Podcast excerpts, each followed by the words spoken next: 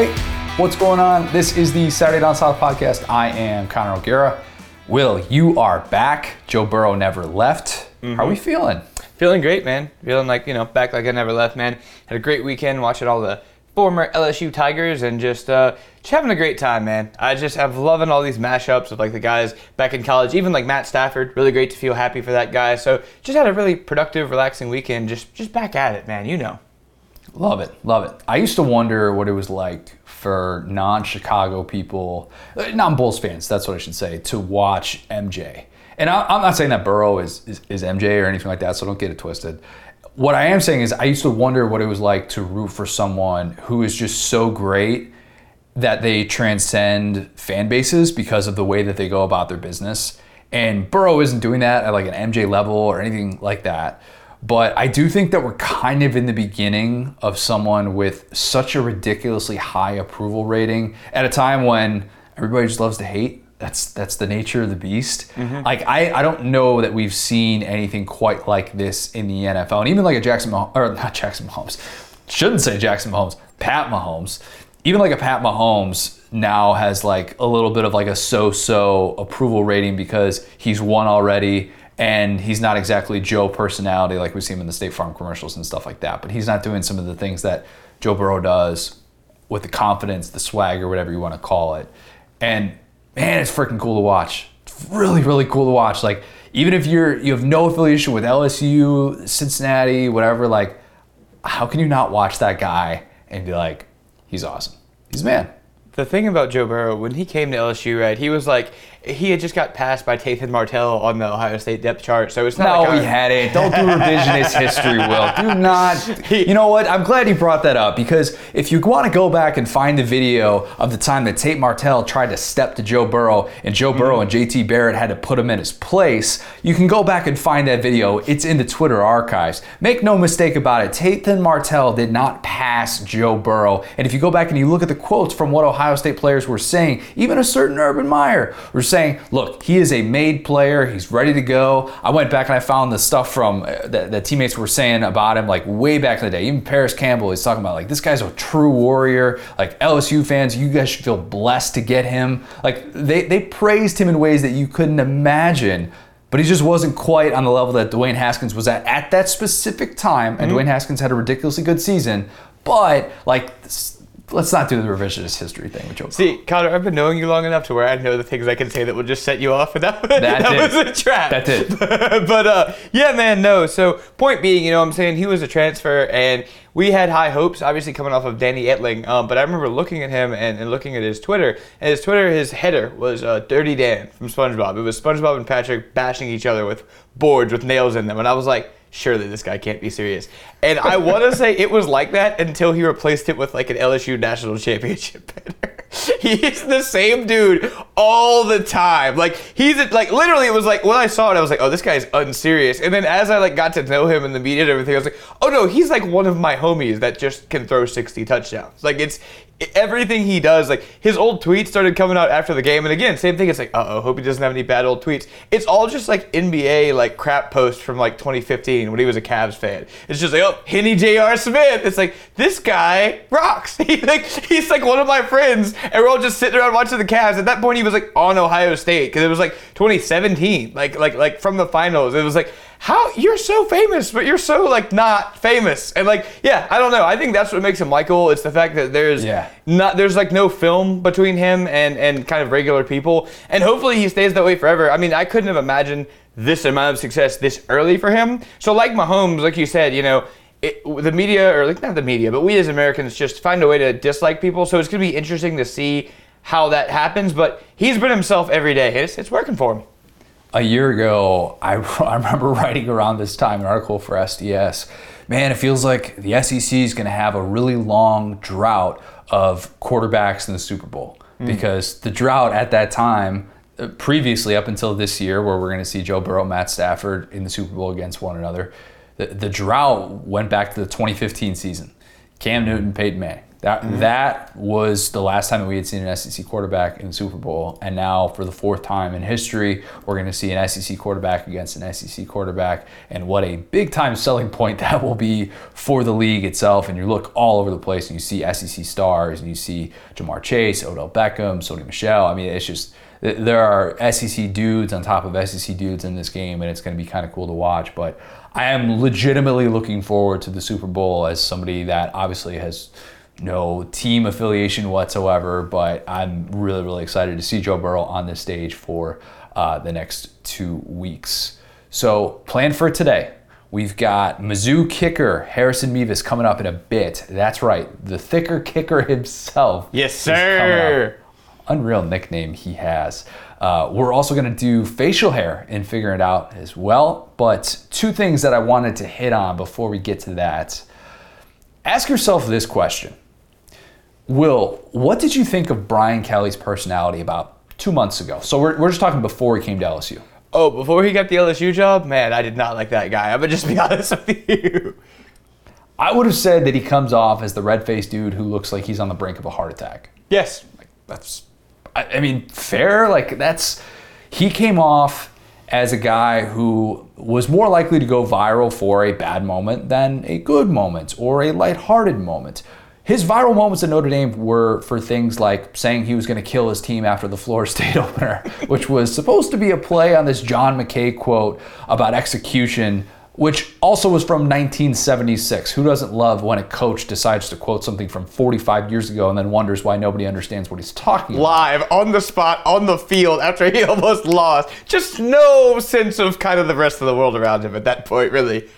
And then the the reaction where he's like, nobody really understood that this was a joke. It's like, all right, yeah, we get it was kind of a joke, but probably went over the heads of a lot of different people. And Brian Yeah. Kelly kind of looked, he at least, I in my opinion, looked like the guy who was a little bit out of touch. And at the very least, he was kind of closed off. There were moments in which he'd be kind of short with the media.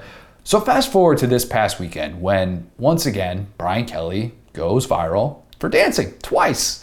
Once was for learning the Griddy, which has now become as synonymous with LSU as playing neck, probably. Like mm-hmm. it's up there. And the other was for a commitment video. Everyone listening to this podcast, I'm guessing, has already seen this video, or if you haven't, you've at least seen people talking about it. Danny Lewis, a 2022 tight end, tweets out this video, and it's Kelly back on the 360 platform, but instead of calling Baton Rouge, now he's dancing to Right Foot Creep by NBA Youngboy, who just so happens to be a Baton Rouge native. Will, the kids know NBA Youngboy, right? Oh man, the things I would hear exit your mouth. Right foot creep by NBA Young Boy.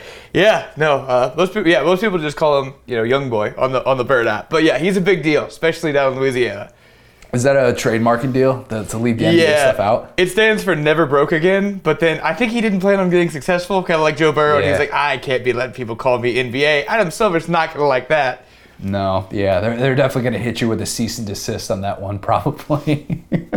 Uh, but you've seen the video because as like as of the moment that I was putting this podcast together on, on Monday morning, the video had 8.2 million views. 8.2 million. Remember, this is a three-star recruit who had like 2,000 followers at the time when he tweeted this video out, which also, of course, ended up on TikTok. I saw some takes flying all over the place. Lane Kiffin trolled Kelly for this, saying he had to have been hacked. All right, Kiffin's, you know, he, he can kind of jab and, and do these things in a playful sort of way. He's earned the right to be able to do that. I saw others basically just copy and paste their tweets from the Walker Howard video and try to dunk on a 60 year old man for his dance moves. And I even saw this take. The if I were the kid, I would not be down with this. By the way, the kid tweeted out the video, just like the last one. For everyone saying that Brian Kelly is grinding on a kid, no, they're standing on a platform. And if you think that's what Urban Meyer was doing at that bar with that girl, you're wearing different glasses than I am. You just are. The difference between Urban and Brian Kelly Brian Kelly wants to be seen. Urban, not so much. Didn't want that on video. Brian Kelly is not, he knows that he's not about to audition for the Jabbawockeez here. All right. Like let's let's be perfectly clear about what he's trying to do. Some of y'all are out here like the dude is attempting to become a professional break dancer. He's he's not, okay? If we want to break down Brian Kelly's dancing, he mostly stays within the guidelines of Hitch. This is where you live, right here. They don't need no pizza. Yep. They got food there. Kelly's sneaking in the, the hands across the face. I'm doing this for Will. Nobody can see me doing this, but you get you get what I'm doing because you've probably seen this. That's the, what kind of BG's the the the hand. Yeah. I don't even know what you'd call that move, but we've all seen it. Yeah, we've seen it before. You've probably done it not sober at a wedding one time. Whatever, like it happens. Uh, Kelly doing that is probably what set off the cringe factor more than anything else. But you know what doesn't get 8.2 million views? A picture of Kelly smiling next to a three-star recruit. Just doesn't. Sorry. Yep. That's the way the internet works. This has now become Brian Kelly's thing, clearly. And you could say, hey, coach blah, blah, blah isn't out here dancing to get recruits. I'd say, yeah, there's more than one way to skin a cat. Also, who are these people who are out here skinning cats? Why is that a thing? I'm not sure why we say that instead of there's more than one way to cook a steak. Guess that's a different subject for a different time. This is maybe my favorite monologue. There's so much here. Wow. It's funny because when Saban does the Cupid Shuffle or when he turns his hat around in a post-game victory celebration on stage, it's received differently because Saban's got rings. Right. When Mack Brown busts a move in the post-game locker room, he doesn't get blasted because he does it after he wins. Timing and perspective is everything with stuff like this. Kelly isn't doing stuff like this if he's in the midst of a 4 and 8 season because he would just open himself up to get blasted instead of like, oh, hey, it's this viral recruiting video. He's got this unique window right now where he can tweak his image a bit before he ever coaches a game. And honestly, for him, that's not the worst thing in the world. As I said before with his awful attempt at a southern accent, this is a guy who is trying to fit in. Trying being a very key verb in this. I mean that as a positive. He's also a guy who's trying to stand out at the same time. You know what this reminds me of? when Jim Harbaugh got to Michigan. Jim Harbaugh's out here taking off his shirt at satellite camps. He's sleeping over at kickers' houses. He's jumping into pools in full khaki. Harbaugh wanted to change his, his reputation in the recruiting world and not be known as the guy who got burnt out in the NFL. Mm-hmm. So he just started having fun with it. Kelly clearly wants to change his reputation in the recruiting world and not be known as the guy who got burnt out at Notre Dame. So clearly he's having fun with it. If it means getting made fun of a little bit, Fine, whatever. LSU's recruiting department will sit here and cackle as millions of people see harmless, harmless 16 second videos of their new coach trying to become this fun version of himself. Because believe it or not, it's actually really hard to go viral for harmless content. We think it's super easy just because 14 year olds on TikTok can do it, but I actually think it's more difficult because of how saturated content is yep. and how you kind of have to diversify. And it's just not exactly a thing that's a given with all these recruitment videos. And you can't just throw on Air Jordans with a pair of pleated khakis and hope that's going to go viral. Sorry to you, Dan Mullen. You can keep looking at Brian Kelly like he's the drunk guy at the wedding. And in the event that his team is seven and five in year one, you know he's going to get more people laughing at him and they're going to bring up the videos because that's the way the internet works. But Brian Kelly is laying the foundation, and whether you realize it or not, he's already changed what you think of him in the last two months. Will, LSU fan, are you cringing watching this stuff? Or are you just saying, you know what? The net result is there. Yeah, I mean, so for me, like, I work in social, right? So, like, I'm. like maybe it's a little bit too meta, but every time I see one of these, it makes me laugh in a way that almost nothing ever has before. I think it's so funny. I just like going back to the whole "what was your opinion of Brian Kelly" thing. It's like we uh, across college football didn't really like him, and a lot of that was the fact that he was the face of Notre Dame and kind of the face of you Good know a, a, brand of Northern football. Not you know, maybe Ohio State's all of Northern football, but Notre Dame's kind of right there. It's about how football should be played. And we got Knute Rockne and the Gipper and like all this different stuff. And in the South, we don't really view football that way. And I think that you know everybody when he jumped from Notre Dame, there's different kinds of like hurt on the internet, right? I think that a lot of the Brian Kelly hurt wasn't, oh my God, I don't like Brian Kelly. It was, how could Brian Kelly leave Notre Dame, which we up north in the national media thought was this powerhouse that could not be topped, and go down to LSU, which had just come off of a six and six season. So if you look at the people who are genuinely furious about these videos, a lot of them are people like Brady Quinn. A lot of them are people that are like, oh, oh, you know, that's not becoming of a coach. Like, who cares? That's kind of what I think. And and like same thing with Lane Kiffin. It's like, man, like Lane Kiffin, you're out here wearing oversized hoodies in cars that aren't yours, and Brian Kelly's already beating you at recruiting in year one. So like, I don't want to hear anything out of this, out of Lane Kiffin about this. First off, because it's like, buddy, whatever you're doing is you're getting skunked by this guy. But anyway, so I think it all comes down to, do the players commit? Do the teams win? Exactly Yeah. what you said, man. And like everyone, I was joking about with Walker Howard. Oh no, the number one quarterback in the class when he was healthy is dancing with our head coach. Oh, I'm so embarrassed. Oh no.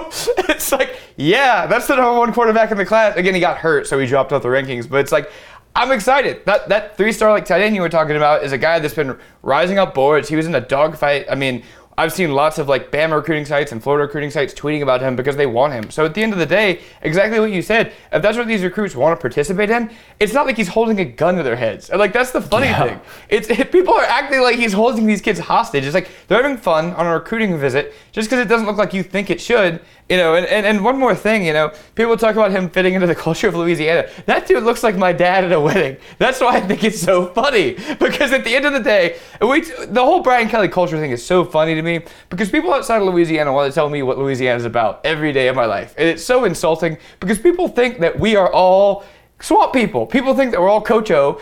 You know what? Most people in Louisiana look a lot like like Brian Kelly on a dance floor. And I'm sure those dads are loving that. I'm sure they're eating it up. And at the end of the day, you know what I'm saying? You don't have to be the Lane Kiffin. You don't have to be the cool guy that gets the tweets off. You just got to win. And you got to recruit. And right now, he has like a historic transfer class in year one. He's he's doing what we talked about Michigan State did, you know, in year one, rebuilding their whole roster, recruiting from need and for Michigan, Michigan. No, no, no, Oh, Michigan you're, State. ta- oh, you're talking about oh yeah, yeah, with Mel Tucker. My Yeah, bad, with Mel my. Tucker. were I, I going should have prefaced that because you were just talking about Michigan. You're right. But what Mel Tucker did in year one, bringing all these transfers in, the way he's handled recruiting is nothing short of a masterclass so far as a transition class. So if you look at the guys that are committing, if you look at the transfers and positions of need, I'm sitting here looking at the facts. And people want to talk about opinions, and y'all can have your opinion. Y'all can keep that, man. What if Kelly had come in and been Kirk Ferentz with his old social media policy, which mm-hmm. only was laid to rest in the wake of the Black Lives Matter movement, and mm-hmm. people don't really talk about that. Like Iowa players weren't allowed to tweet until June of 2020. Really? That no, was, I didn't know that that. was a real thing. And there, there are a couple, there are a handful of coaches who still like ha- have that policy, and if, if that impresses mom and dad like that, then so be it. That's totally fine. What if Brian Kelly came into this new job, this new experience at LSU with that approach, and also took the Dabo Swinney approach of a one-way street with the transfer portal? Mm-hmm. Hey, that's not the way that we're going to build our roster. That's not what we're about here we believe in recruiting and developing through our own system and doing things that way and not participating in college football free agency. If Brian Kelly had stood tall on those two principles and said, I'm going to do it old fashioned, I know the way to win football games, I'm going to be stubborn, I'm going to show this unwillingness to evolve. Sure, he might have impressed. There are, there are people listening to this right now who say, Yeah, give me some of that. That's what wins foot, football games. And I have no problem with a coach being a disciplinarian. We need more of that in the sport. And there's something to be said for that. Don't get it twisted. But if he had come into this job thinking that he had everything figured out and he's going to be stubborn and he's not going to be open to new ideas, I would hate that. I would absolutely hate that. I'm not saying that going viral on these videos is going to win you football games. It's about foundation time right now. You're trying to build that roster back up. You're trying to separate yourself in an extremely competitive recruiting market. You want to keep that stranglehold on the state of Louisiana. That is your job. And what's he done so far? That. So I'm, I'm thinking this is absolutely a win for Brian Kelly so far, despite the fact that, um, yeah, those quote tweet numbers are pretty high. Dude, you you nailed that. It's, it's it's everybody said he couldn't recruit here. He doesn't fit the culture. He's not any fun. He comes out, he starts recruiting, having fun. People are mad at that. So what are you mad at? you know Right? People are gonna get mad no matter what. That's- exactly, exactly what you works. said, bro. Exactly, you hit the nail on the head. It's like, yeah, if he came down here and tried to run LSU like Notre Dame, like everyone told us he would, it would can't be a play problem. freshmen immediately. Yeah. That's another big thing that we don't that you brought up before about Notre Dame and like their their reluctancy to play kids early on. Like if he's talking about stuff like that, I, you're not making headway. You're just not. That's Yep. not the way this works in the 21st century. Yep. They, they- again, they wanted to tell us how he was, that he was stuck in his ways. He changed his ways. They don't like that. So at the end of the day, man, I, like I said, you talk about Frank Wilson. Some of these guys they brought in on the recruiting front are like lights out Yeah. hires. So it's gonna be fun, man. Especially you know with the Florida staff coming from Louisiana. Alabama's always had a presence in Louisiana. This is gonna be an incredibly fun recruiting landscape just across the southeast with A and M doing everything they're doing. Texas, Oklahoma coming in. Like I, I like our right now, man. I think that you know a lot of SEC schools do, but I think that the recruiting landscape is going to be more fun than ever going forward. I got another thought about a guy that we talked about very briefly in that um, in that Brian Kelly discussion. I find myself blindly trusting Lane Kiffin to take another step. Brandon Marcello had this great observation about Lane that I saw on Friday. Here was his tweet: "Is Ole Miss reloading or rebuilding?" Matt Corral to the NFL, 28 players to, to the transfer portal or the NFL, OC to OU, talking about Jeff Lebby, DC to A&M, we're talking about DJ Durkin, GM gone, strength coach to Oregon. This is what happens when you have a historically good season. Guys like that leave. They leave, they get better jobs. That's a sign of, hey, we're we're believing in what you're selling and we want a piece of what you were just able to do when you built this regular season for the ages at Ole Miss. I mean, let's let's call it what it is. Most regular season wins that they've had in program history. Context is everything. We talked about the mass personnel exodus with Brian Harsin, who, oh, by the way, just kind of said hi and bye to an offensive coordinator. TBD on that whole situation. Like Good the offensive coordinator said bye to him. I don't Oh think he was God. saying bye to that guy. Yeah, good good point. Good point. I phrased that incorrectly. We talked about that last week and how we react differently to that when a team ends with like a five game losing streak and how it felt more of a, like a situation like people didn't want to be a part of that as opposed to what Lane is doing and what we're seeing now with that personnel turnover. I saw all of those things that Brandon brought up and rightfully so, and I thought, well, I'm just trusting Lane to keep this thing afloat because I saw all of these people sort of doubting Ole Miss in the way too early top 25s that came out. Like of the four publications that I saw, two had Ole Miss unranked, one had Ole Miss at number 23, and Sporting News had Ole Miss at number 19. If you go by the Emmanuel Acho standard and only count top 20 instead of top 25, that means only one of those four publications thinks that Ole Miss is on that level to start. Mm-hmm. I get that because at the time, that was just after we watched Luke Altmyer struggle in the Sugar Bowl. We didn't know who the quarterback transfer was going to be at the time. We kind of assumed that there would be one, but we had to evaluate the roster based on where it was at at that specific time. We just knew that it was going to be a lot of turnover on offense and that DJ Durkin was off to A&M. I'm repeating myself here, but you get what I'm saying. Ole Miss is going to be a very, very different football team with its personnel. This might not be good analysis. I, I don't often say that on this podcast. I pride myself on trying to figure some of these things out. But with Lane, I find myself saying, yeah, I get all that, but I think Lane is just going to figure it out. A lot of that is the quarterback thing. Everyone who listens to this podcast knows that I love me some Matt Corral, and if anyone minimizes what that kid meant to the university, I'd be happy to set them straight. I'm not saying that Matt Corral is a system quarterback, so don't get this twisted here.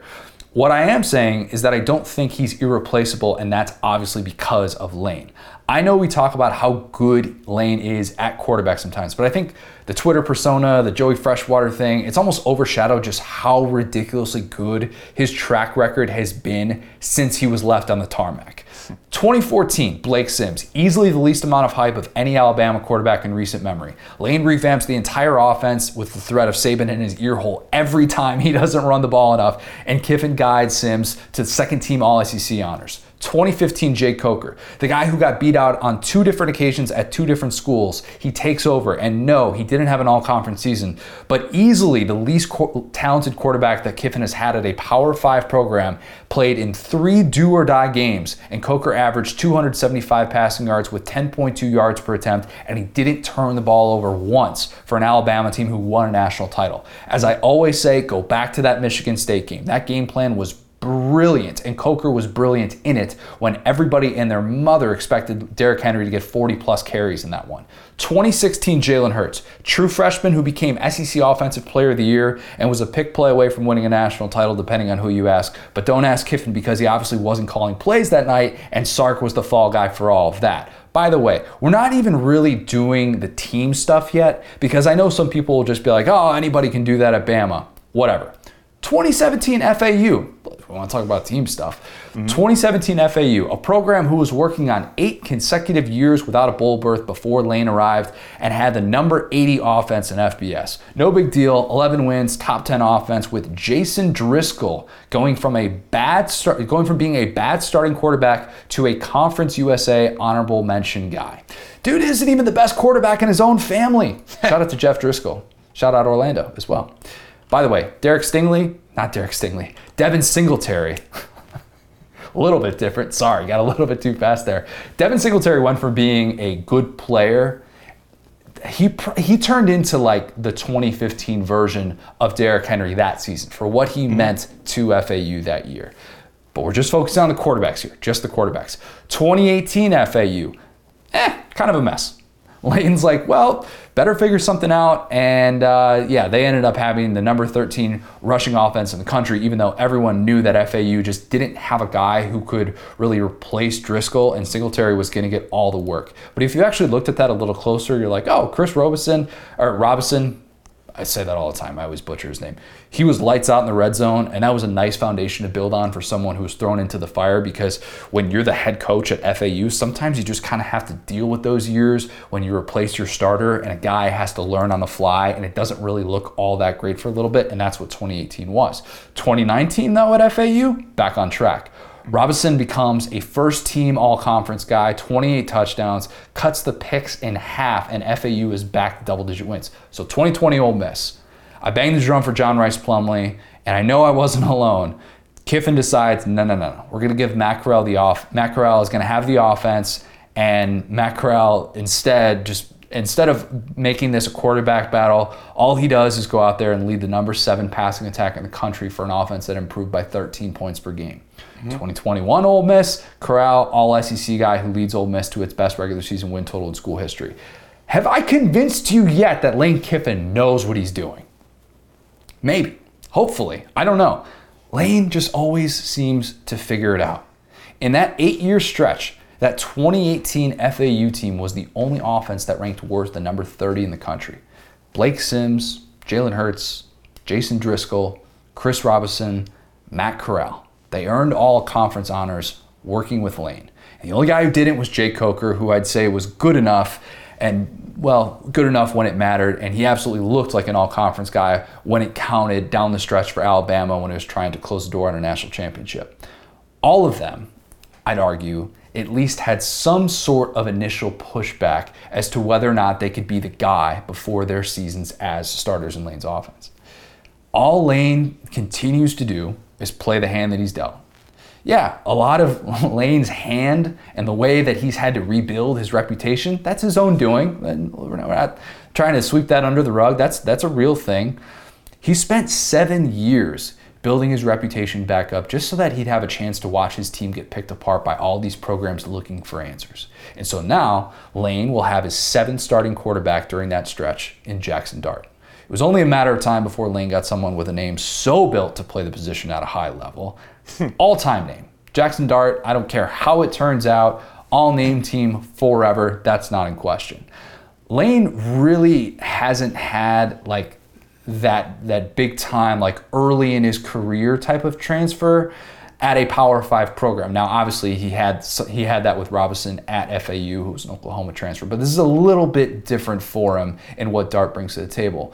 And I, am not really going to do the thing where I overreact to the transfer quarterback because he's still not going to have to, he's still going to have to learn just like Corral did about not forcing throws and so much of whether or not Jackson Dart becomes a thing in the SEC is going to depend on his ability to learn Lane's offense. I'd expect to still see Lebby principles with that as well. We're going to see the, the Baylor stuff all over this offense. They're going to run tempo, they're going to do that stuff. Even though Lebby isn't there anymore, Charlie Weis Jr. is. I'm not worried about that either because he was with Lane at FAU and he was even an analyst at Alabama on Kiffin's offensive staff.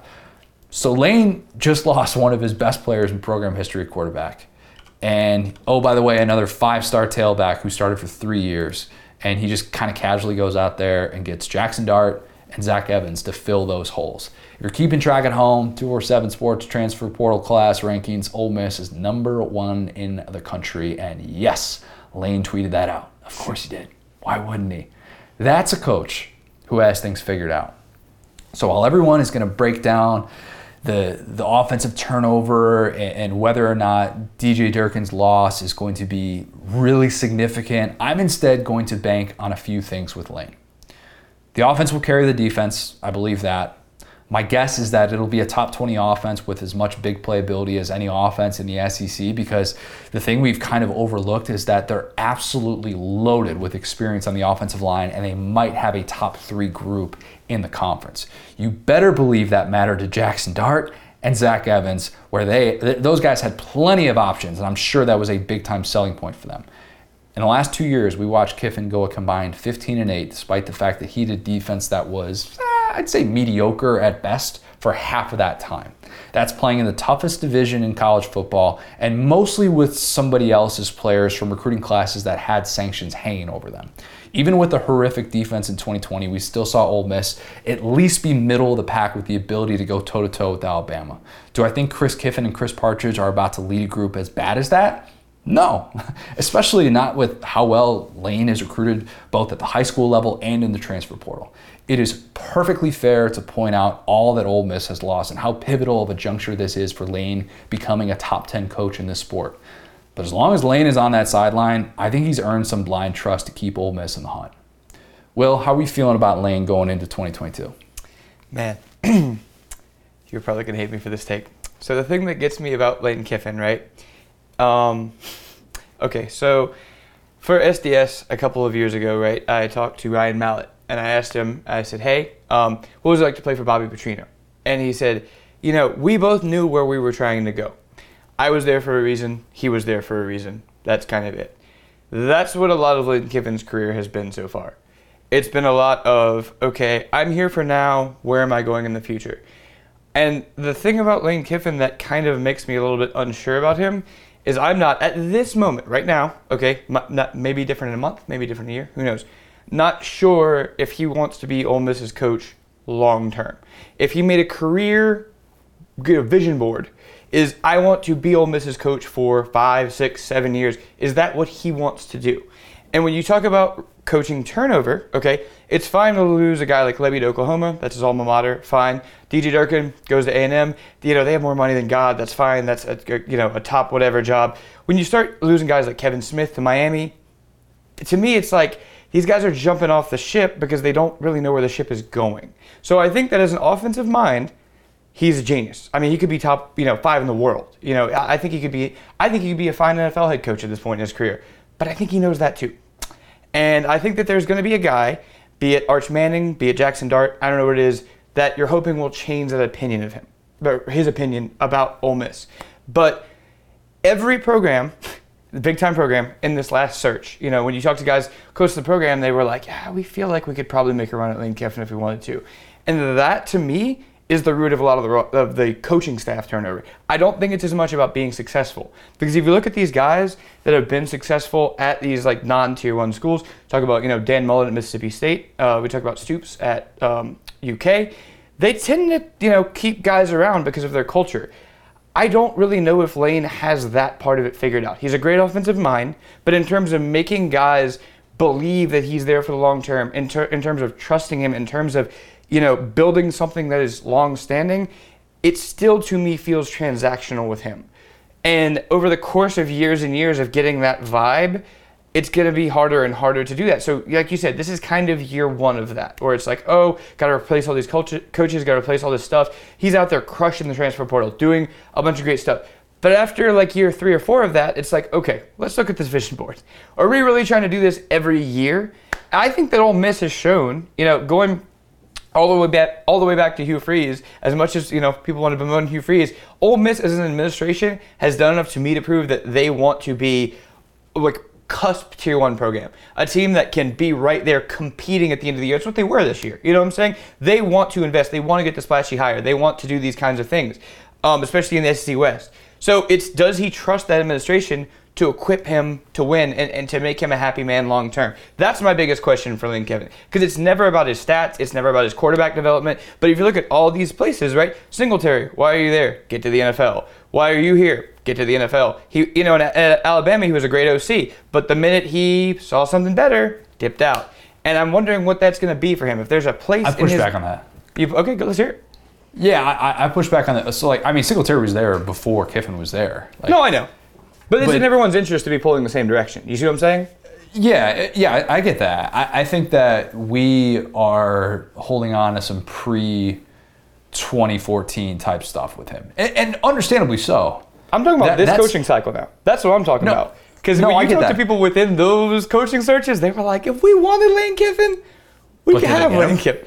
I don't But think anybody really wanted him. Like, just I think Ole Miss. I, I, think Ole Miss has has done what it can to try and keep Lane happy, and I think that when a program like Miami throws that out there, that that's all of a sudden going to be a real thing. Like, I, I don't think this was a situation in which Ole Miss was like, "Oh no, we can't do anything to prevent Lane from going to Miami." Like in my in my opinion, like that's that's just not the way that that played out.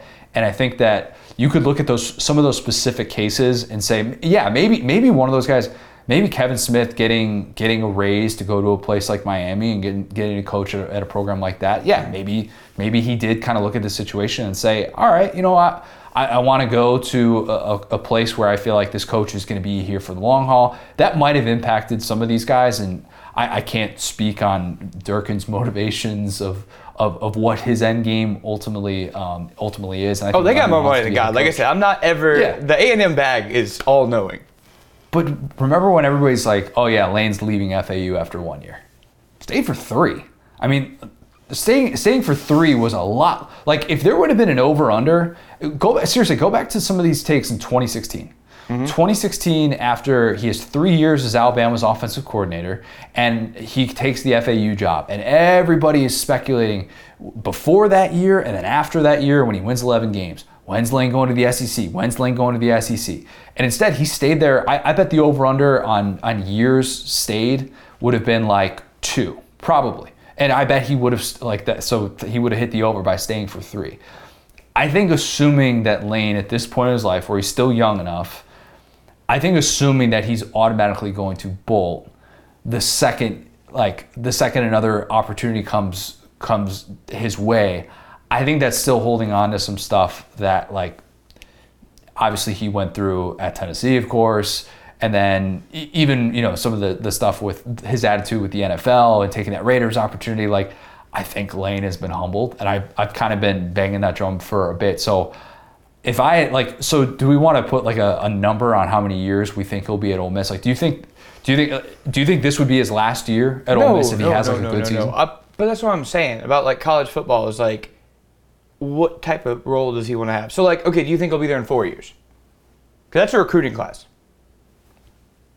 Four years from now. Hmm. That's like right on the edge. That's like right on the edge for me. If you really think also- about it, I'm, I'm not. I don't have a wild. He's leaving in six months take. I have a. Is Lane Kiffin going to be, you know, the Steve Spurrier of Ole Miss? I don't think he I'll, will. s- I'll say yes. I'll say yes. I think I think the sport is structured a little bit differently now with the money Mm-hmm. and what these programs are able to pay. I mean, we're living in a time in which Kentucky's football coach is making over six million dollars a year. Yeah.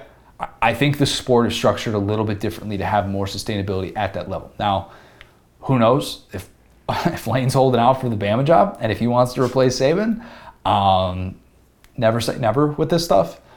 But I, I think he's in for the long haul at Ole Miss. Like I, I truly believe that. And so Yeah, I'll, and I'll take it on the chin if, if I'm wrong about that. And I'm not necessarily guaranteeing that he's going to stay at Ole Miss for life or anything like that. But um, I, I, think as, it, as it relates to just 2022, I think his outlook is better than what you would probably say if you just looked at that snapshot that Brandon provided. Yes, that being oh, my main. Point. I have derailed your segment once again. I'm sorry. No, you are fine. I'm no, saying? you're fine. It's but it's all related. You see what I'm saying? Because and like I said, it yeah. might be Arch Manning. He might get Arch Manning and go, I do kind of like Mississippi a little bit. I like being at Mississippi with Arch Manning, and that stuff fixes itself. You know what I'm saying? I just think he's kind of in this period right now where it's like he's going to have to do the full rebuild. He's going to have to prove to everybody again that he's here to stay. And if he gets a good staff of coaches, guys that buy in, get some transfers, which he's already done, and then it's like this is, I think, the part that shows how long he's going to be at Ole Miss right now. Yeah. You know what I'm saying? Yeah, agreed, agreed. And, and maybe the transfer portal that that keeps coaches a little around a little bit longer, and they don't have to look at a historic team and then be like, oh man,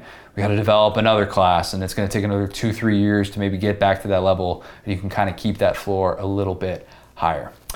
All right, let's kick it to Harrison Mevis. Got to talk to the Mizzou kicker about all things kicking, NIL, coach drink, and much much more. First time we've ever had a kicker on the podcast. So really enjoyed getting to chat with one and a darn good one at that. So it here is Harrison Mevis.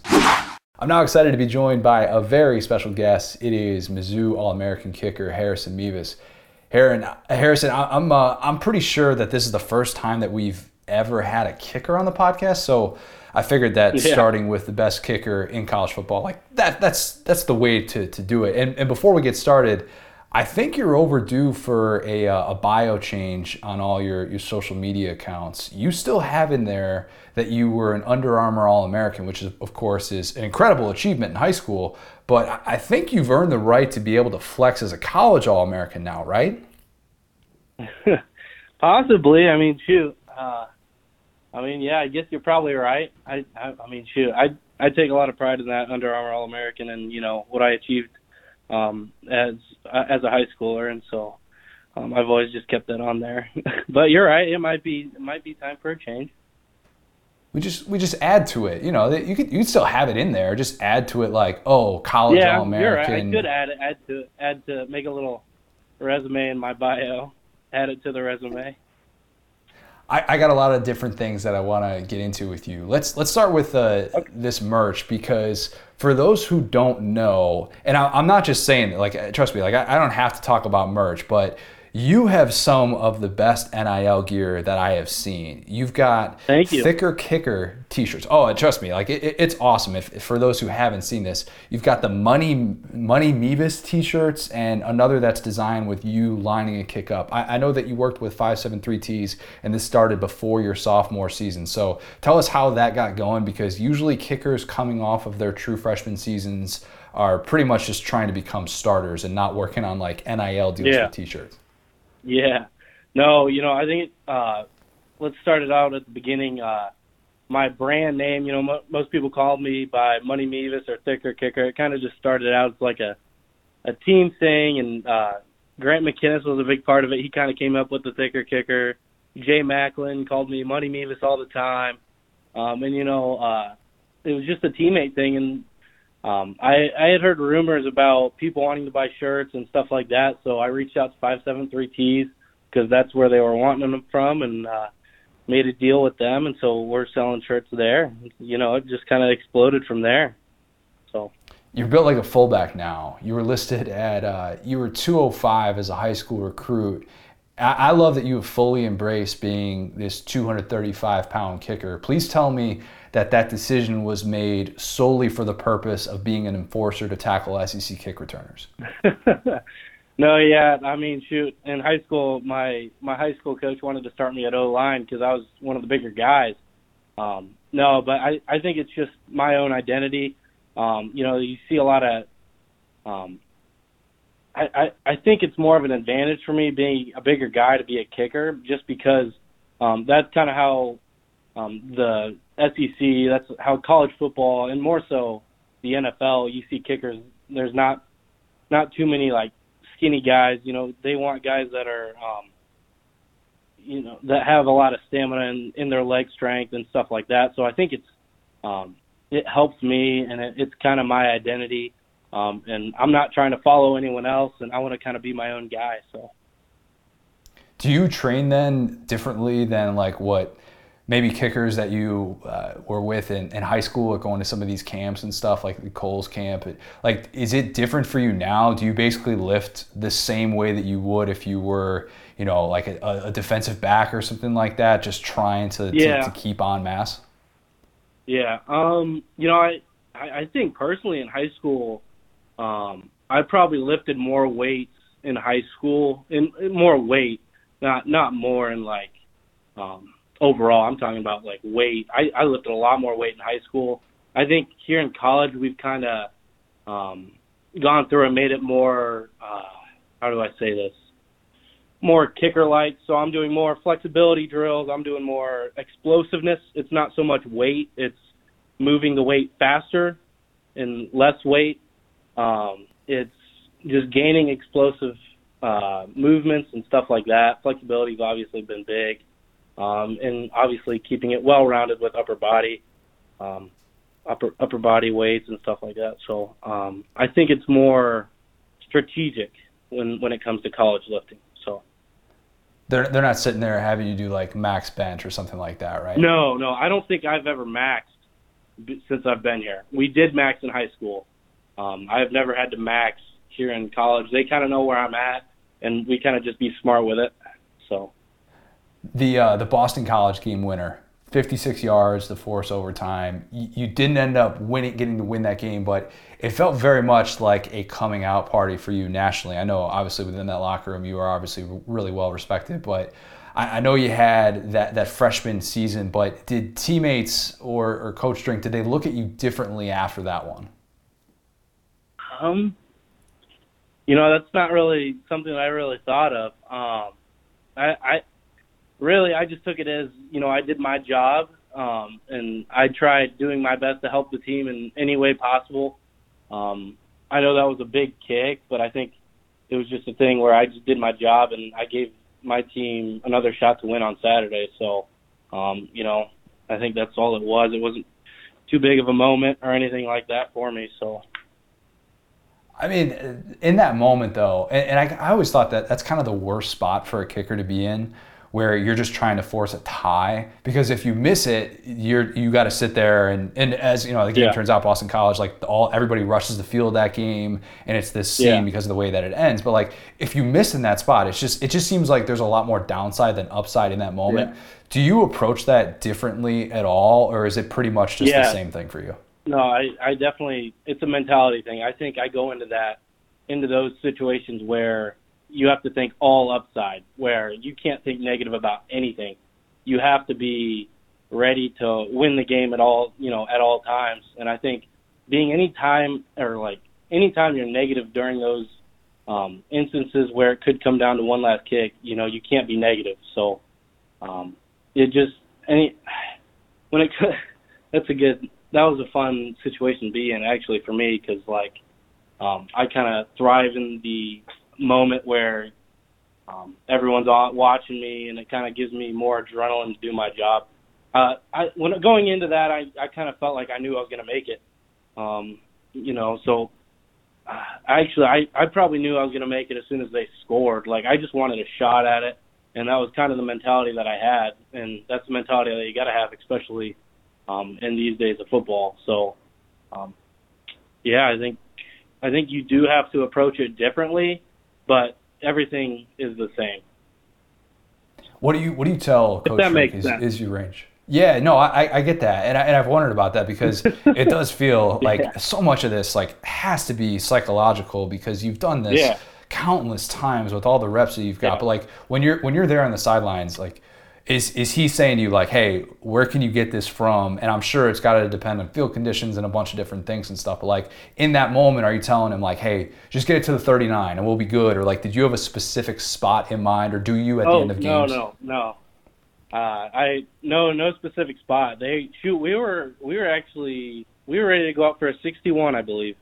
Um, and then drink call. We had like what I think four four or five seconds left, and we were we were ready to go out for a 61 um, and then we we decided to run a quick play, and luckily they got me another, I believe, six yards, six or seven. I don't know what it, it was, but um, it put set me up for a 56. So, um, yeah, I mean, realistically, it's we're going to take a shot at kicking it no matter what. I think they they trust my leg and my distance, and so I mean, at that point, we just got to take a shot um, at kicking it. So I I knew I was, you know, prepared for the moment and whatever they needed. So.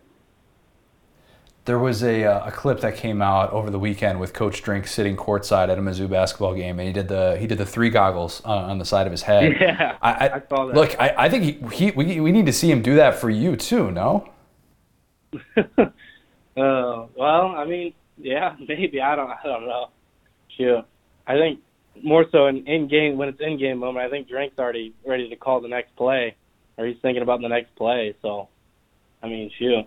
I mean, yeah, especially in that Boston College moment, you know, um, we still have more. As soon as I put it through, we got more overtime to play. So, I mean, um, we're just trying to stay focused on the job and the next play. So, and I think that's kind of been a motto for our our team, kind of you know focusing on this play, this play mentality, and next play. So. I was gonna say, do you have coaches that have like pulled you aside in moments that you've missed, which have been probably few and far between in your career, but where like they've just like ripped into you and it's like, look, man, I, I get it. I missed the kick. I'm out there to be able to kick. You blasting me doesn't doesn't do anything. Like, have you ever been scolded in a situation like that at, at any level in football for something that happened on the field? Um, you know, I I can't believe I can say I don't know if I can say that I have. Um, you know, I think it's a thing where if I miss, you know, I know personally that I'm ne- I'm as a goal I don't want to miss twice, but um, I don't think I've ever really been scolded for missing a kick. Um, you know, Coach good problem Wayne to does a fantastic job coaching me and you know pushing me to be my best, but I don't think he's ever or any of the coaches have ever scolded me. I think they have a very high expectation for me, and I think that's the way it should be. But you know, I I don't think they've ever. There's no, you know, it's not really about what I've done. If even if I miss, it's about what I can do and what expectations I have. So I mean, realistically, I know my expectations, and I don't think you know missing a kick is going to affect that um, because I know I'm going to make the next kick. So for And those who are just mentality and stuff. So. For sure, for sure. So for, for those who are listening to this at home, they, they don't know probably of your consistency unless they're unless they're a Mizzou fan. But on top of going three for three on the the 50 yard kicks this past year, you made 13 consecutive field goals from less than 40 yards. And if we're including extra points, that's something like I don't know 72 consecutive kicks inside that number, dating back to that lone short range miss you had in 2020 against Florida. I just did the announcer's jinx on you. Um, have you ever felt the announcer's jinx in your career? No, no, no. That's no. I have not. I, I've heard there is a curse though, but I, I don't believe. I mean, I don't. Th- I don't think it affects me. I think um, there's little. I think in my two misses that I had this year, which is too many in my opinion. I, I know exactly what I did on those certain kicks, and I think um, I've watched those kicks multiple, multiple times, and I know exactly what I've done wrong with those. So I don't think it's exactly on the reporter's job or you know the jinx or whatever. So Laces out. Is that a, a real thing, or is it just a convenient excuse if a kicker misses? no, I I don't shoot. I, some kickers are very like weird about um, the certain balls they kick or how they kick it with laces, or if they you know have laces, they blame it on the kicker. I I'm not going to blame anything on my holder or snapper. Um, you know, I have complete faith in them. Even if, shoot, I tell Grant this last year to give me laces in practice. So if we do get in that situation, you know, I, I'm not going to, I know how to, you know, improvise and, you know, make the kick. So I, I don't think, for me, it's going to affect me mentally. I'm still going to make the kick no matter what. So. I love that. Just hey, screw it, man. Just give me, just give me the ball. I'll kick it through the uprights. Don't, don't worry about Yeah. it. Laces in, laces out. We're gonna find a way. That's all kickers should be like that. Yeah. So I, I want to go back to uh, to to kind of your your origins here and, and coming through the ranks and stuff because it's a little a little bit different for kickers than it is for a typical you know high school recruit.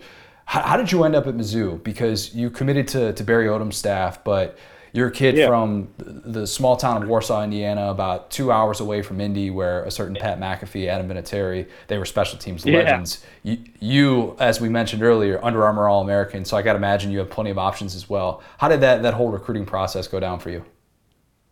Yeah, um, you know, as a kicker, you're kind of recruited late. Um, kind of the last ones to kind of be added to the crew. You know what I mean? And it's um, just different. You're kind of like quarterback. You have to be seen in person, and um, to really like be scouted or anything like that, you can't really just watch film. Um, for when I was being recruited, I was recruited by Andy Hill. He was special teams coordinator here at the time. I believe I made like four or five trips to Missouri to come and kick in front of him, and he finally um, pulled the trigger in the middle of soccer season for me because I was playing pulling double duty. I played soccer. Um, I was the goalkeeper and at high school, and then obviously kicked on Fridays. But um, he finally pulled the trigger late one late night after a soccer game, and um, you know he I, I believe he asked me if I'd commit um, the day uh, commit if I off or if he if he offered me. And I said, yeah, why not Mizzou? So, you know, I, I just see this place as an opportunity. I saw it as an opportunity to start immediately. Um, I absolutely loved the atmosphere that was here. I loved the school, you know, a really good business school that I'm going into um, and getting a degree there. Um, and, you know, I just love the fact that it's SEC football. Everyone wants to play in big league football. This is this is as big as it gets in college football. So, I mean, why not Mizzou? Did you have all the uh, viral kicking videos? Like, what's what's the longest kick you made in a workout or, or a game that was was caught on video? And I guess that question can be separated into pre-college and then since you arrived at Mizzou. Yeah. Um you know, in practice I've I've gone back to 70 with wind at my back, but you know, just that those kind of instances, I think um both coaches that I've had, like kicking coaches, Coach Link and uh Coach Cole Richards, who was my uh kicking coach back in back in high school, they they kind of despised me going past 50 because kicking in itself every ball you kick is the same. There's no difference to it. I think there's there could be some mentality barriers with that. Um, you can change your mentality about a kick, but every kick is the same from a PAT to a 50 yarder. So they kind of despise me going back um, too far just because it puts too much strain on my leg. And I feel like, I mean, even if even though it's the same kick, um, you could still train, you know, at a decent um, length or uh, you know, uh, what do you call it, distance. And my one of my goals for the season really is just to be perfect from 45 and in. So, um, you know, that's something that I'm kind of just focusing on. I'm not trying to over kick and um, kick these long field goals. But yeah, I, I mean, I've gone back to 70. I know where, I know I feel like I have one of the strongest legs in the country.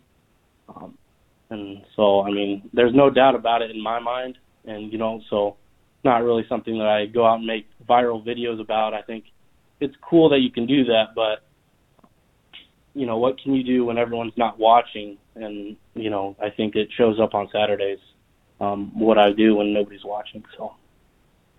So when you watch like the AFC Championship and you see someone like Evan McPherson, take us through Oh, yeah. how you, would approach that. Like the, the- it's a game winner.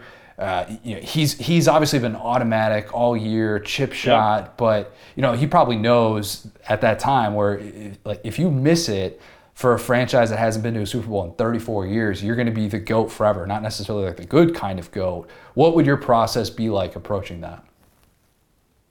You know, it would be pretty similar to what he does. Uh, you, I think, uh, what game was it? It was against, uh, what game was that? Uh, he, where he said he was going to win the, or looks like we're going to the AFC championship. Like he has that mentality that he knows he's going to make a kick. Um, and he told Joe Burrow, you know, before he went out and he, that he was going to make a kick and it looks like we're going to the AFC championship. That's the kind of mentality that he's had in the playoffs. As you see, he's perfect in the playoffs, and he's carrying the team to the Super Bowl. And so I think that's something that um, I can look to and you know kind of look at my game. I feel like I have the same kind of mentality um, going into each of my kicks. I know I'm going to make the kick, and um, that's kind of the mentality that I have, and I, I kind of see some similarities um, between us. So. I gotta ask then, have you ever called your shot in, in similar fashion and told somebody like, hey, we're about to win this game thanks to thanks to a game winning kick that I'm about to deliver for us? Yeah, I, I I have actually I believe done that. I know half the I mean most of the time I tell Grant we're gonna go win the game, especially against the or against Arkansas lat in 2020 when we hit that 32 yard game winner. As soon as Arkansas scored, he's like, "All right, let's go win the game," you know.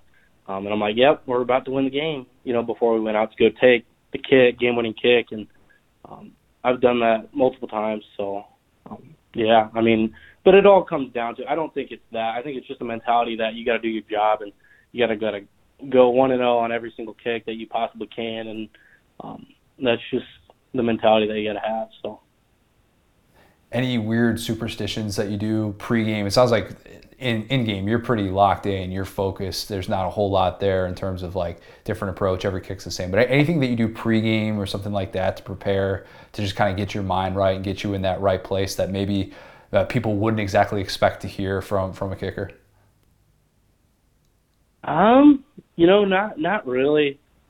Uh, obviously, I think it just it depends. As a kicker, really, it's compounded interest. So you're working all year towards a game, and you're training and you're practicing your kicks and everything like that. I think everything that is different shows up in those instances. So um, some guys may work harder than others. I feel like I'm one of the hardest working kickers um, in the off season, and I think that's just one thing that shows.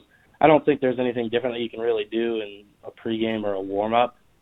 Um, I think there's you can just be different in the off season and how you go about approaching the work that you do. Um, let me think. I, I'm on pregame. I don't think I really do anything different. I think it's all the same. I, I once as soon as we're running out of the tunnel, my my mind kind of switches. You know, it's it's kind of a um, okay, focusing on the job at hand. Um, be ready for a kick in five minutes. You know, um, it's it's more so just a flip of a switch, not worried about anything else other than kicking the football. And that's probably the only thing that's different in pregame is I can flip a switch and I know I'm like I'm ready to go. And I'm shoot every time I go on the field I kind of have a blackout stage where I kind of don't really remember. Like when I'm walking off field after making a kick I kind of don't remember um, going out taking steps and kicking it. So I think that's one thing where I go into pregame I kind of flip a switch and it kind of helps me so and it's Just more of a out. switch it's not really yeah what's that Yeah, just black out. That's that's the way to do it. Do that Yeah. every time, and you'll be perfectly it's fine. pretty much it's pretty much my way of blocking out the noise and anything else that's going on other than me, my snapper and holder. So Harrison, this has been great. I want to get you out of here. Five rapid fire questions. Just first thing that comes to mind. Does that work for you? all right. True or false? You were named after Indiana legend and former President William Henry Harrison. Uh false. All right, that's a bummer. um, you grew up Yeah. not that far. Were you named after somebody else that wasn't William Henry Harrison? Uh I don't know. Uh I yeah, I don't know. My my full name is Harrison Parker Mevis. I know my think my dad wanted to name me Parker and my mom wanted to name me Harrison, so that's kind of where they it just was. I don't think it was named after anyone. Um, I think they just like those names, so They just you maybe just Harrison three Parker. last names. I mean, shoot, you never know. Ooh, good point. Really, really good point. Um, No. You uh, second one. You grew up not that far from South Bend. Was Rudy offsides? Was Rudy offsides? No. Yes. Okay. All right. Fair. Just got a good break. Did you grow up like a Notre Dame fan? they- uh, no, I mean, I don't know. I watched Notre Dame pretty much. Um, whenever they were on, I watched them. I wouldn't call myself an, like a fan. I just liked watching them, yeah, they're they're just always knowing on. their Um, history and and most of the people that I know are like around me were Notre Dame fans because we're like 45 minutes away from there. So right. Right. Um, do you know what Wordle is? And if so, what's your streak at right now? Wordle. Yeah, it's the, the, the word game that is that has social media a buzz and everybody tweets out their scores and people are like, "Why are you doing that? That's really really stupid." No, I, I don't have. Wordle. No, I don't Oh. have that. Uh, Just mix it in, kind of get the mind right a little bit. You talk about needing some, you know, like if you need a superstition or something like that, just bust out the phone before the game, start doing some word problems, you know, figure it out. It's it's very easy. it's low maintenance. Get get your head right. Yeah. Um, yeah, you'll uh, you'll you'll probably you've probably seen it, and then just like you're like, oh, that's that's I might have. but Yeah, if I saw it, I'd probably know what it is. Yeah, don't waste your time on that. I'm just kidding. Um, all right, I'm going to give you three options here, and you've got to pick one. And let's say one of these things could just happen at some point in 2022, but you get to choose which one you want. Are you A, dropping the hammer on a ball carrier in the open field, B, executing the perfect fake field goal run to keep a drive alive, or C, delivering the perfect onside kick? Uh, probably delivering the perfect onside kick. Okay, and is that something where like it kickers like obviously they take a big point of pride in being able to to to get possession like that and all those different things, but be honest with with us. If you nail that onside kick, how much of it is is luck? Ah, that's, that's a good question. I think it just, you know, it depends on how the ball bounces, and I think it's it's there's a lot of luck that does happen in it. I just think there's you can do certain things with your onside that make it more likely to happen. Um, I would say it's ah, it's like 65% luck. You probably have a 40%, 40 to 45 to 35% chance of getting it. You know, it's it's it just depends on how you do it and how you approach it and how consistent you are with it. So Fair enough, fair enough. All right, last one for you. People say that kickers aren't athletes. Tell those people why they are wrong. Well, kickers are athletes because um, you can relate kicking to just like golf, and golfers are athletes as well. Um, you know, there's this. It's just like golf and bowling, really. You know, you have a certain um, task that you're trying to accomplish every time, and it's a, kind of a repeat, repetitive mo- movement that you're doing.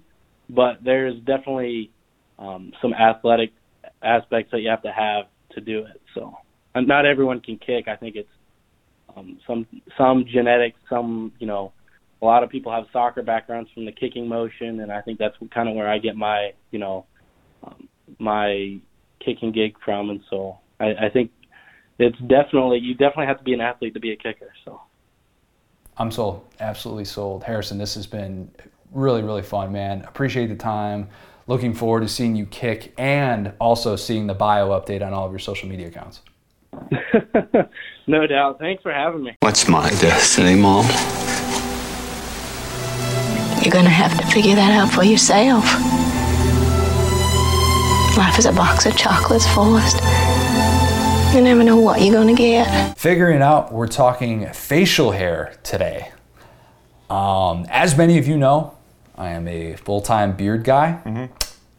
I went clean shaven a few months before we got married, about five and a half years ago. But other than that, last seven years, I can probably count the number of days in which I've been clean shaven on one hand. And that that's different than you know trimming the neck or you know trying to you know get lined up on the cheeks and stuff like that. But a little bit different. So I have a a, history in facial hair that goes back to like eighth grade, and I'm not going to give you the play-by-play there. Um, but let's just say I had some very cringe moments, mainly the sideburns that I rocked throughout high school. Bro, this picture Um, is electric, dog. If you guys haven't seen this, go to the Facebook group, look at this picture. He looks like like 25 cent. He's got like The chin strap was in at the time. Um, yeah, I rocked the chin strap like kind of like near the end of high school when you can get that full like when I could actually like connect the chin strap all the way. And uh, that was that was a big deal. That was a big point of pride. But uh, yeah, I I mostly had we, we call them the chops. I used to have them growing down to like about here, and then I'd shave them. Uh, or you know, I, I didn't really like trim them or, or upkeep or anything like that. I didn't have you know a goatee going, or, or I wasn't trying to rock a soul patch, a mustache. I didn't get I didn't get too weird with it. but I basically did that like throughout, I don't know, through end of high school into early part of college, and then early part of college kind of go a little bit more clean shaven, kind of some stubble, and then you build you build it up over the course of time. But um, yeah, I had some very cringe facial hair back in the day, and I always like to point out um, the fact that I started shaving before my brother, and that was probably a sign that I, my brother was uh, almost two years older than me, and that was probably a sign that I wasn't going to grow anymore. So, as much as it's like this rite of passage to be able to shave early in life, it also means that it's probably going to hurt you on the back end, and you're going to end up being five foot eight, like I am. They could really just do a study on the human genome with just the two of us, bro. Because like I am the exact opposite. I'm like six one, six two. You talk about you had like a facial hair journey since eighth grade, buddy. I have the same facial hair I had in eighth grade. my, my beard still cannot connect. There are days you get on the Zoom and you're like, buddy, go shave. like, what are you doing? like, how long has it been, man? Like, what, what are we talking here? Are we talking like? Uh, three, four days? Is that like your your two week look? this Like, right here. Oh, dude, no this is since like. Tuesday. Br- yeah, it's ridiculous. I can't grow facial hair. All of my genetic talent points are away from the facial hair. Can't do it. Oh my goodness. Yeah, that's uh that's a different world to live in. Mm-hmm. Hey, at least you don't you don't have to get hair all over the sink though. That's kind of the good thing. I, I deal with that all Mm-hmm. the time. I'm at that point right now too where I usually don't go. I got like the month long beard gr- growing in right now, and I usually don't go much longer than this because it gets to the point where it starts food starts getting in there, and that, that's a problem. That's that's the thing I don't want to have is for anybody to ever look over to me and be like, hey. You've got like a piece of popcorn in your beard. You need to fix your life. Just life. some grits hanging down the side of your side of your situation. Yeah, you've got half a Hawaiian roll stuck on your cheek. That would be you. you'd just be Mr. Hawaiian beard. Yeah, but, hey, there there are worse things in the world to have than that. Um, but anyways, so took this question to the Facebook group, Saturday Down South podcast on Facebook. I asked the question to the guys: Do you have facial hair? Do you wish you had facial hair? What general rules do you follow? What is your most cringe facial hair? What's the longest you've gone without shaving as an adult? What would prompt you to rock the mustache on its own? And then to the ladies, do you like facial hair or is it a hard no? We got a lot of responses. So many responses. Um, let's start with this one from Trey Beckton. Trey said, I've had a beard for 10 years now, I think. I used to keep it at different lengths, but keep it at this length now. My two sons have never seen me without a beard. Longest I've gone without a trim is about four months. And then Trey showed us the picture. Oh, yeah, Trey's got the full beard. Like, uh, you could definitely hide, hide a small animal in Trey's beard. It's at that level. Very impressive. Trey's got like the Um, swole gym guy beard going on. He's even got like a gym selfie in here. Like that's the guy that you see on the rack. You're like, you know what? I'm gonna just work something else today, bro. You got it. Yeah, the Dan Bilzerian yes, beard exactly. He's got the Dan Bilzerian beard. Yeah, where you're just instantly intimidated. You're like, all right, that guy probably doesn't mess around. If he's got a beard that full, Mm-hmm. yikes, I'm I'm in some trouble. I'm the beta in this situation for sure. I, I always find that fascinating. I had a friend growing up whose dad was always like he was beard guy, Mm-hmm. and his wife had never seen him without a beard. No way. And they've been married for like 30 years. Unbelievable. Like I, I do not have any idea what this human being would look like without a beard. Everybody's kind of got that person in, in their life where you're just like, yeah, no, no idea whatsoever. I would not even recognize you on the street if you shaved your face.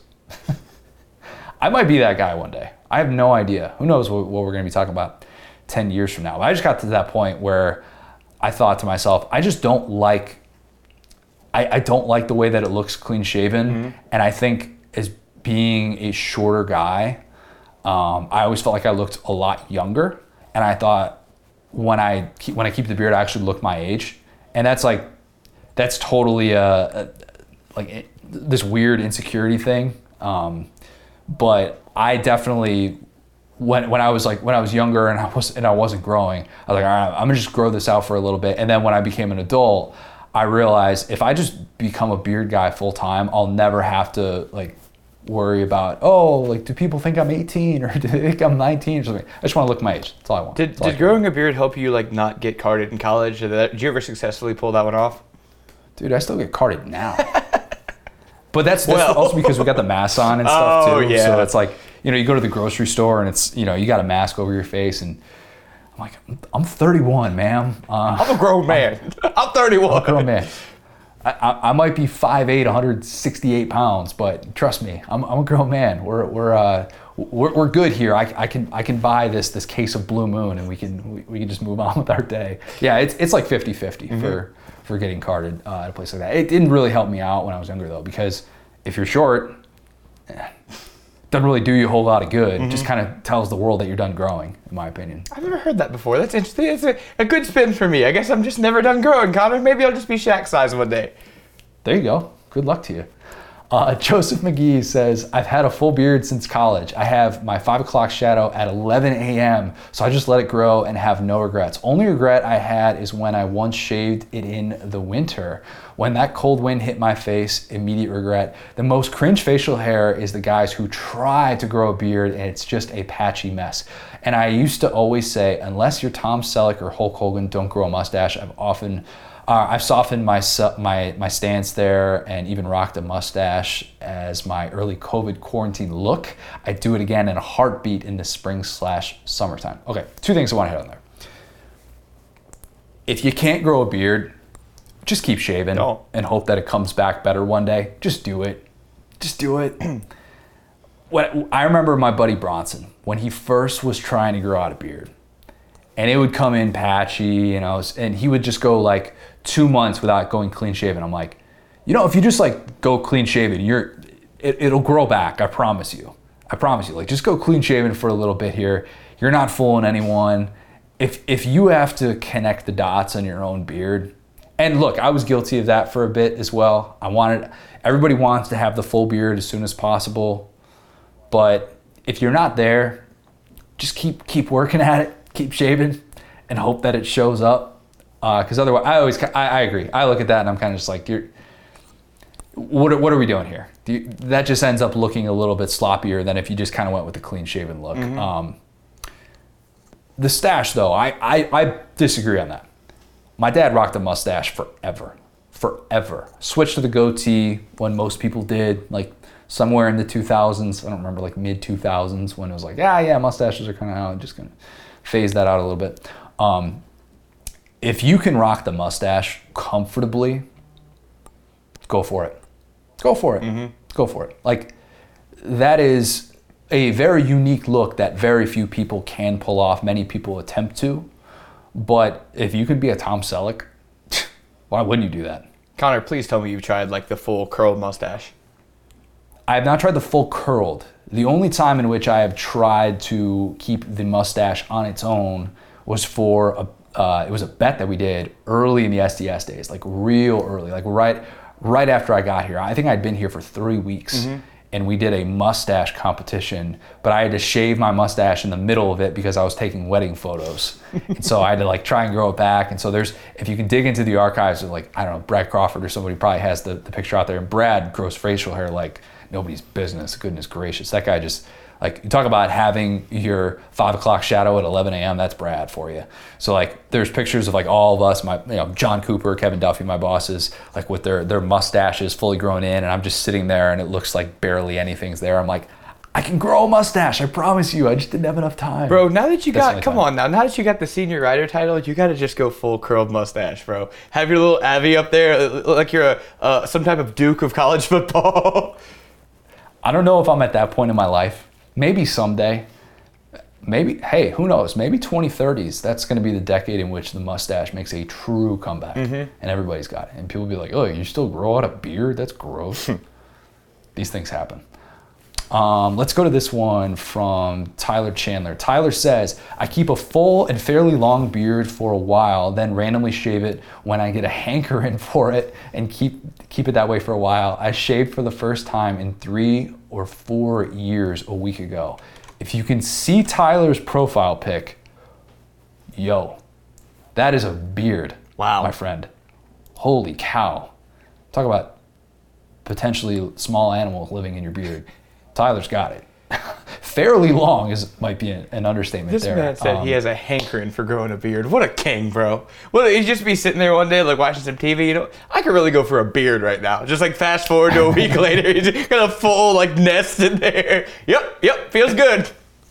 Isn't that so? Like he's right though, in that I used to have moments where I'd go, "Yeah, I'm just gonna shave it. I'm just gonna shave it." I'd be like, "Ah, screw it." My dad would do that every once in a while too, where he'd shave his mustache or his goatee, and he'd go clean shaven, and we'd just wake up one day and be like, "Whoa, what what'd you do? What, this this isn't what I signed up for."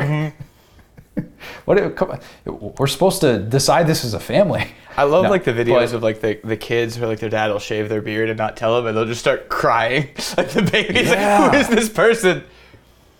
it totally changes it changes like so many different things about your look your confidence you're like constantly feeling around like your your like upper lip and on the sides you're like oh this is this is just really strange i don't really like that but it always is random it, it's very rarely oh i had this job interview or something like that and i had to, to shave it off it's like, no just decided one day to do it Got a hankering. Hey. got a hankering. Uh, let's go to this one from uh, Lauren Jeffords. Lauren says, Yes to facial hair until it gets a certain length. I love a good scruff. I think, I think for the, I don't want to generalize here. I take that back. I think there are a lot of women who would not like it if, if men just, if, if all men had to be clean shaven. Does that make sense? Mm-hmm. I think that there is like a certain, like she, like Lauren says, a certain level of scruff that is acceptable, and then it crosses a threshold. Now that's not the case for everybody, and I realize that. But I also like there's this weird in between thing with a lot of women. I've had this conversation with my wife, Lauren, and how there are show like if I grow it out for like two months or something like that and just don't shave it, she's like, "We got some problems, buddy. Uh, this, This is an this ain't gonna fly. We're we're gonna make some decisions here, uh, or else this is how this is gonna go down." People know what I'm talking about. I think that um, having a good scruff, though, finding that balance is so hard. And if you can find that exact right length that your beard should be, your facial hair should be, you just got to hold on to it. And it's uh, this comes down to whatever your significant other likes. And if you don't have a significant other in your life, then just go with whatever works in the dating pool. But find what works for you and find that that right length. Invest in trimmers. I say that all the time. That that changed the game. When I did that like seven years ago, invest in actual trimmers to like maintain stuff. What a crazy concept to be able to get to that right level of scruff and keep it. Now, I'm not currently doing that, but in general, that works. And that's going to make sure that you're looking like the best version of yourself. You gotta find your niche in the dating world. You gotta be like, I'm this type of guy that's easily recognizable. You know what I'm saying? Like, you got like the Chicago Cubs reliever thing going on. Like, you could be like prime Jake Arrieta. You know what I'm saying? See, I couldn't pull off that look. So like, you gotta find your archetype that fits you in terms of like, like if I was into a girl that didn't like fa- that liked facial hair, tougher. you know what I'm saying? You gotta know your look and you gotta rock it, bro. Yes, know your look, have confidence in your look, and and rock it. And if that means looking like Turk Wendell, then so be it. There's a reference that like six people are gonna get, hopefully. Met him one time. He was at the Baseball Hall of Fame while I was there. Turk Wendell, good dude. Anyways, Caleb Tillman. Caleb says, My wife, then girlfriend, talked me into trying a beard six years ago or so, and I haven't looked back. She likes it. That's all that matters to me. I do try to keep it trimmed, but I have gone a couple months without trimming just to see where it could end up. I was uh, hoping for sexy lumberjack and got hobo. So never again. As for the solo stash, I thought about doing it, and when I got older and lose all my hair anyway, my grandfather rocks a bald slash power stash combo. So if I grow to be as as follically challenged as he is, maybe I'll try to make it work. I have not even fully processed what my go-to look is going to be if I like hit 60 and it's just not there. It's just not happening for me anymore. But I, I hopefully will have a plan of what that's going to be. Um, I'm also not going to be that person. Like if, if my facial hair goes gray, I, that's that's not a means to shave it by any stretch. You level No, no, up no, once your facial hair goes gray, bro. That's like a whole new level unlocked. You, you get like a ten thousand dollar raise instantly. Yep. Because your employer is like, oh, you're distinguished. Now that's the throwback to those old commercials. I straight up told one of my buddies I was trying to get a promotion. I was like, you know what you should do? Start slowly dyeing your hair gray over the course of several months. it actually might work. you know, give it a try. Give it a try. Report back to us. Do it. Do it especially too if you've got a full beard. Right. And just kind of kind of lean into it. But I'm uh, I'm kind of yeah I'm kind of dreading the day that I, I'll actually have to make that decision and be like all right what are, what are, what are we gonna do now what's our what's our game plan for the, this final chapter in life hopefully hopefully we get to that point and uh, I guess there are worse problems to have at that stage. Uh, let's go to this one. Uh, Derek Walden. Derek says, I had a pitiful goatee throughout high school, along with the old Dwayne The Rock Johnson sideburns. Last time I was clean shaven and could see my chin was 2004. I tried the chin strap for a time too.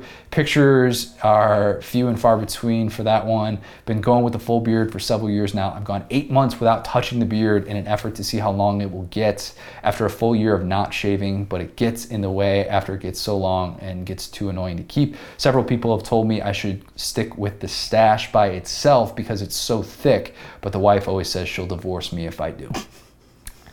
Well, that decision's made for Yeah, don't do that. Don't do that. Um, happy wife, happy life.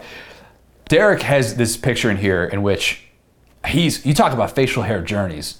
This is a three level man's got scorer right there. This guy's got something from every every range he's hitting.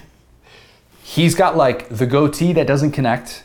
He's got the goatee that does connect and looks like it belongs. He's got the full Duck Dynasty beard. He's got the the Dan Bilzerian beard like we were just talking about earlier. He's got the respectable you could go into work beard.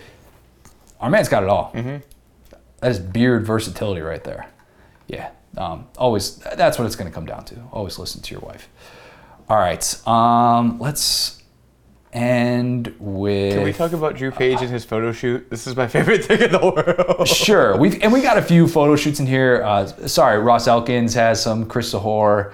Um, we, we, we've got a few people that, that have that have pictures in here as well. So shout out to everybody. But yeah, Drew Page has uh, quite the interesting photo shoot. He's got what like four pictures in here. I, I guess he just my like took this today because he's wearing a Jameis Winston jersey. It looks like, and he's yeah. Oh. he's got a stash. He's got the handlebars. He's got everything, bro.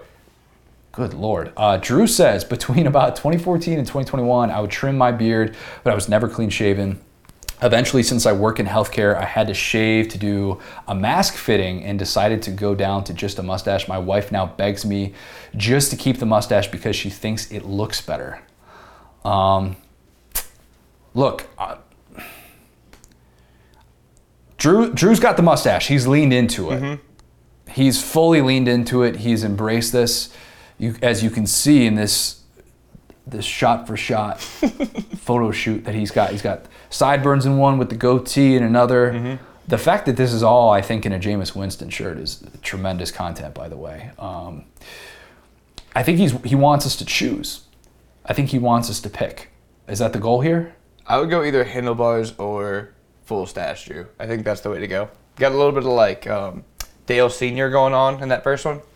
Yeah, I could see that. I could see that. Um, I yeah, I, I'd say handlebars. I'd say handlebars for a little bit.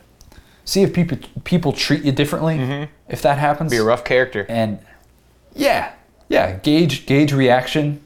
Especially if, if you're in a situation too now where if you work from home and you don't necessarily have to have the Zoom on video, you can kind of experiment experiment with some of these different things.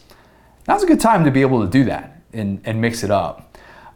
I am not personally a a handlebars guy through and through, so I say that as, someone who is not like a handlebars at all costs type thing. But um, if you can do it, I, I say give it a try. You'll always wonder what if. Everybody kind of does like the faux, like what would this look like when they're shaving their beard or something like that, and then they kind of have that that moment where they think to themselves for about five minutes, like, could I actually rock mutton chops, or how would I look if I just went full Elvis right now? Um, And for you, for or several years, the answer is let's give it a shot.